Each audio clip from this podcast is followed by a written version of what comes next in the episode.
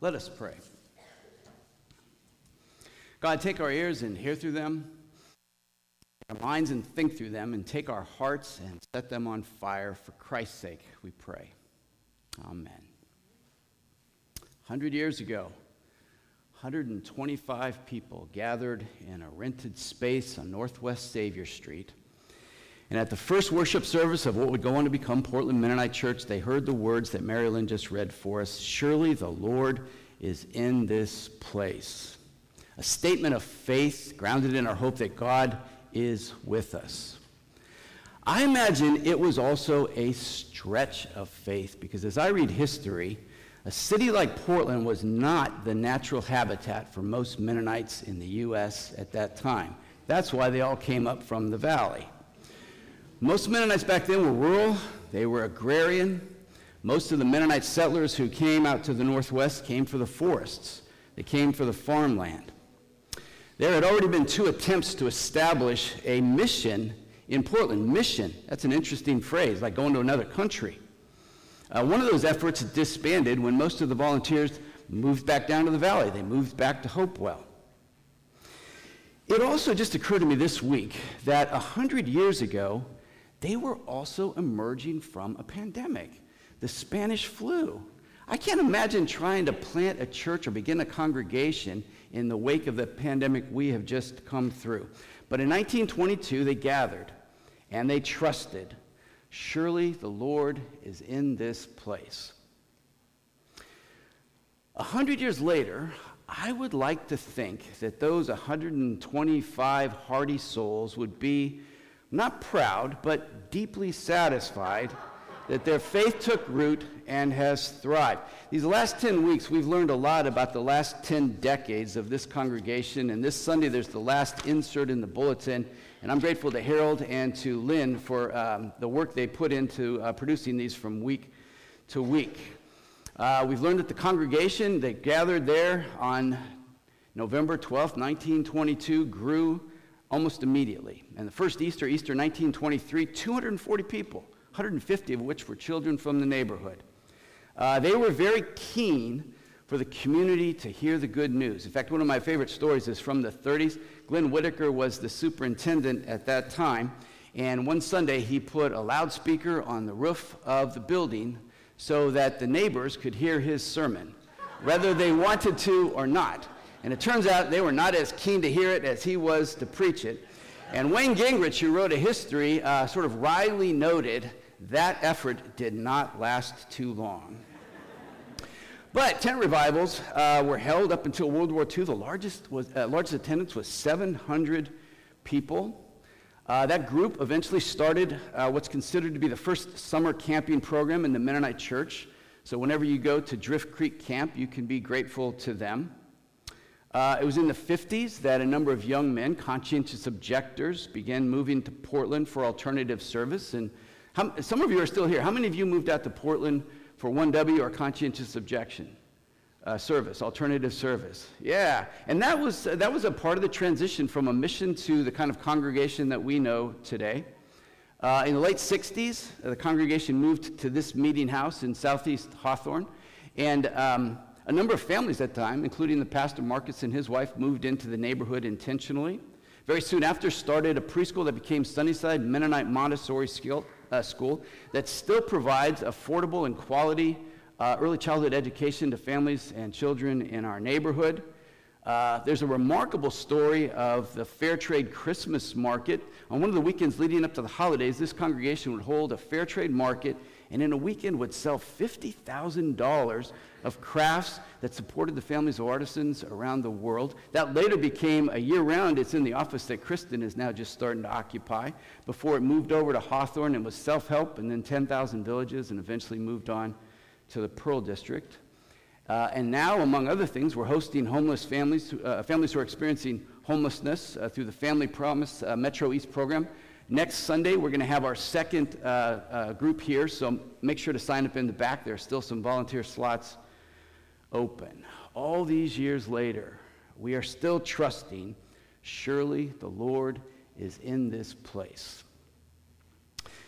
But in the scripture we heard this morning from Genesis 28, Jacob says something more, doesn't he? Surely the Lord is in this place, and I did not know it. I mean, surely the Lord is in this place. Yeah, sure, you expect to hear that on a Sunday morning, but I did not know it. That's interesting. That's intriguing to me. And to make sense of it, it's helpful to remember Jacob's story. Jacob was one of the patriarchs of Israel Jake, uh, Abraham, Isaac, and Jacob, and their stories run through the book of Genesis. To this day, you can still go to Jacob's tomb. Jacob is, at least by tradition, buried at the tombs of the patriarchs in Hebron, which is a city south of Jerusalem uh, in, the, in, the, uh, in the West Bank. Um, Abraham and Sarah, Isaac and Rebekah, Jacob and Leah are buried there. It is a site that is revered by, it's a holy site, albeit a controversial and contentious site for Jews and Muslims and Christians. But at this point in the story, Genesis 28, Jacob is fleeing for his life. Jacob has an older twin, Esau, and they have an intense sibling rivalry that began in the womb. And if you went to Sunday school, you might remember, or if you're in Sunday school now, you might hear the story. One of them is of Jacob um, taking advantage of his famished brother Esau and trading him a pot of stew for his birthright, his inheritance. And later, Jacob fleeced, literally fleeced his brother out of their father Isaac's blessing. And Esau is so enraged, so bitter, so furious that he has decided he is going to kill his brother Jacob. Rebekah, their mother, who is her own very complicated character in this story, warns him, and Isaac sends him far away, and that's where the story picks up this morning. Jacob finds himself alone. He lies down using a stone as a pillow. And he has a remarkable dream. He sees a ladder that stretches up to the heavens, angels ascending and descending. He hears the voice of the Lord. He hears words of blessing. He hears the promise, I am with you, and I will keep you wherever I go. It is a remarkable story of the grace of God. Because Jacob is a scoundrel. He's conspired with his mother, he's deceived his father, he's stolen from his brother, he is fleeing for his life. And God still blesses him. God still promises to be with him. I have a brother. We have had our rivalries. When we were younger, it sometimes came to blows. But I never wanted to kill him rough him up a little, sure. I mean, we were boys, and I didn't grow up a pacifist, so, you know. Uh, some of us have lived through family stories of deceit and destructiveness and dis- disintegration. Really difficult stories. It is hard for most of us, though, to match the dysfunction of this biblical family. And all of us, I suspect, have at times felt alone, uh, unmoored, uncertain, lost, uh, even if we never ended up using a stone for a pillow.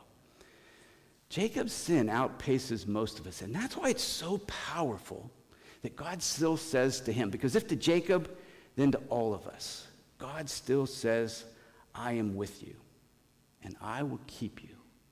That grace, that gift is the gospel. It is the good news. God is with us. God is with you. When you are alone, you are afraid.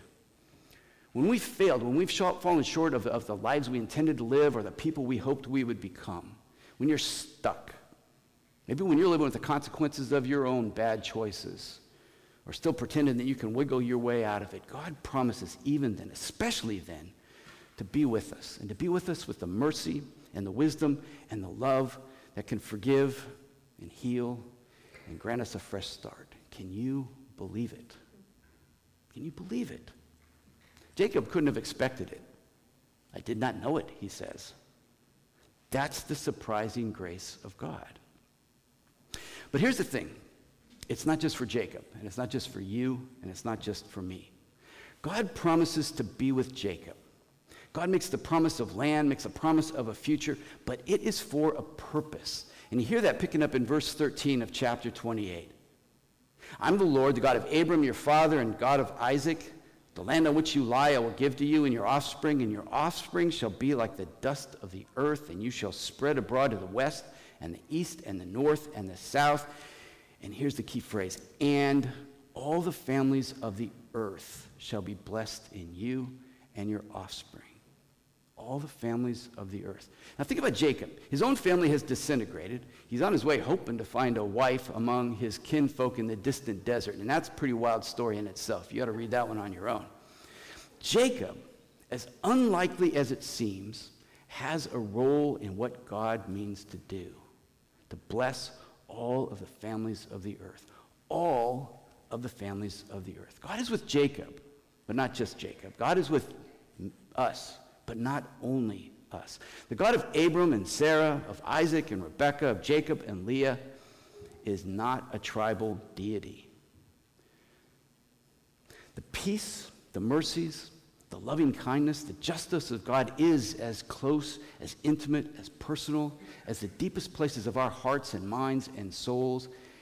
And it is as expansive and inclusive and pervasive as all of creation. Surely the Lord is in this place. But not only this place. God means to bless all of the families of the earth. And Jacob, of all people, has a role to play. And we do too. And like Jacob, it requires a willingness to be surprised. Surely the Lord is in this place, and I did not know it. I did not know it. To be part of what God means to do requires a readiness to be surprised. Like Jacob, it requires a readiness to dream dreams, to see remarkable visions, to listen to the unexpected voice of God. PMC is 100 years old now. 100 years. That's old. And we all know that saying, you can't teach an old dog new tricks. And now that I'm in, I'm in my 60s, my wife says that more and more about me. Apparently, I can get a little stuck in my ways. Who knew? But as we enter our second century, it's going to be especially important for us to nurture this willingness to be surprised and to learn new tricks. Because one of the things that happens to churches, and it happens to a lot of organizations, but I think churches are most susceptible to it. As churches get older, there's a tendency to shift into maintenance mode. And the mission of the church becomes maintaining maintaining ministries, maintaining a building, maintaining organizational structures. And it's easy to understand why. At our best, there are a lot of ministries and programs that have been meaningful. There are a lot of good things going on. And if it ain't broke, don't try to fix it. Just keep doing it. At our worst, uh, we get afraid. We want to keep the doors open. We want the church to survive. If you're a pastor, you want to keep getting paid. But when the mission becomes maintaining what has been, then inevitably it turns us inward and it turns us backward. And that posture limits our ability to see and dream and imagine. And we easily miss the scope and the breadth and the trajectory of what God means to do. You know, as the story goes on in Genesis 28, uh, Jacob's first instinct after this encounter, this experience of grace, is to uh, take that stone that he used for a pillow and to build a memorial to mark to preserve what happened. And there's nothing wrong with that. But in the scriptures, God doesn't seem very interested in being tethered to the past. When God speaks, the language is active and it's purposeful. The language is outward looking and forward looking. And often what God says is surprising, and sometimes it's difficult, even unwelcome. Usually it's challenging, because that's what it will take if all the families of the earth are going to be blessed. We're at the start of our next hundred years. I have very little idea what's ahead. Three years, ago, three years ago, I had some pretty good ideas, and then the pandemic scrambled everything. We're not very good at seeing the future, but we can imagine the destination. We can imagine the day when all the families of the earth will be blessed. We can imagine the time when God's kingdom will come and God's will be done on earth as in heaven. We can imagine the possibilities, the promise of the beloved community where everyone is welcome, everyone is loved, everyone has what they need to thrive.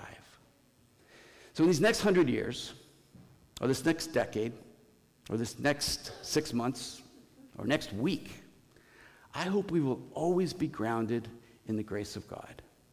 I hope we will always be ready to be surprised. And I hope we can always say, like Jacob, and like those 125 people 100 years ago, I hope we can always say with great faith, and great hope. Surely the Lord is in this place.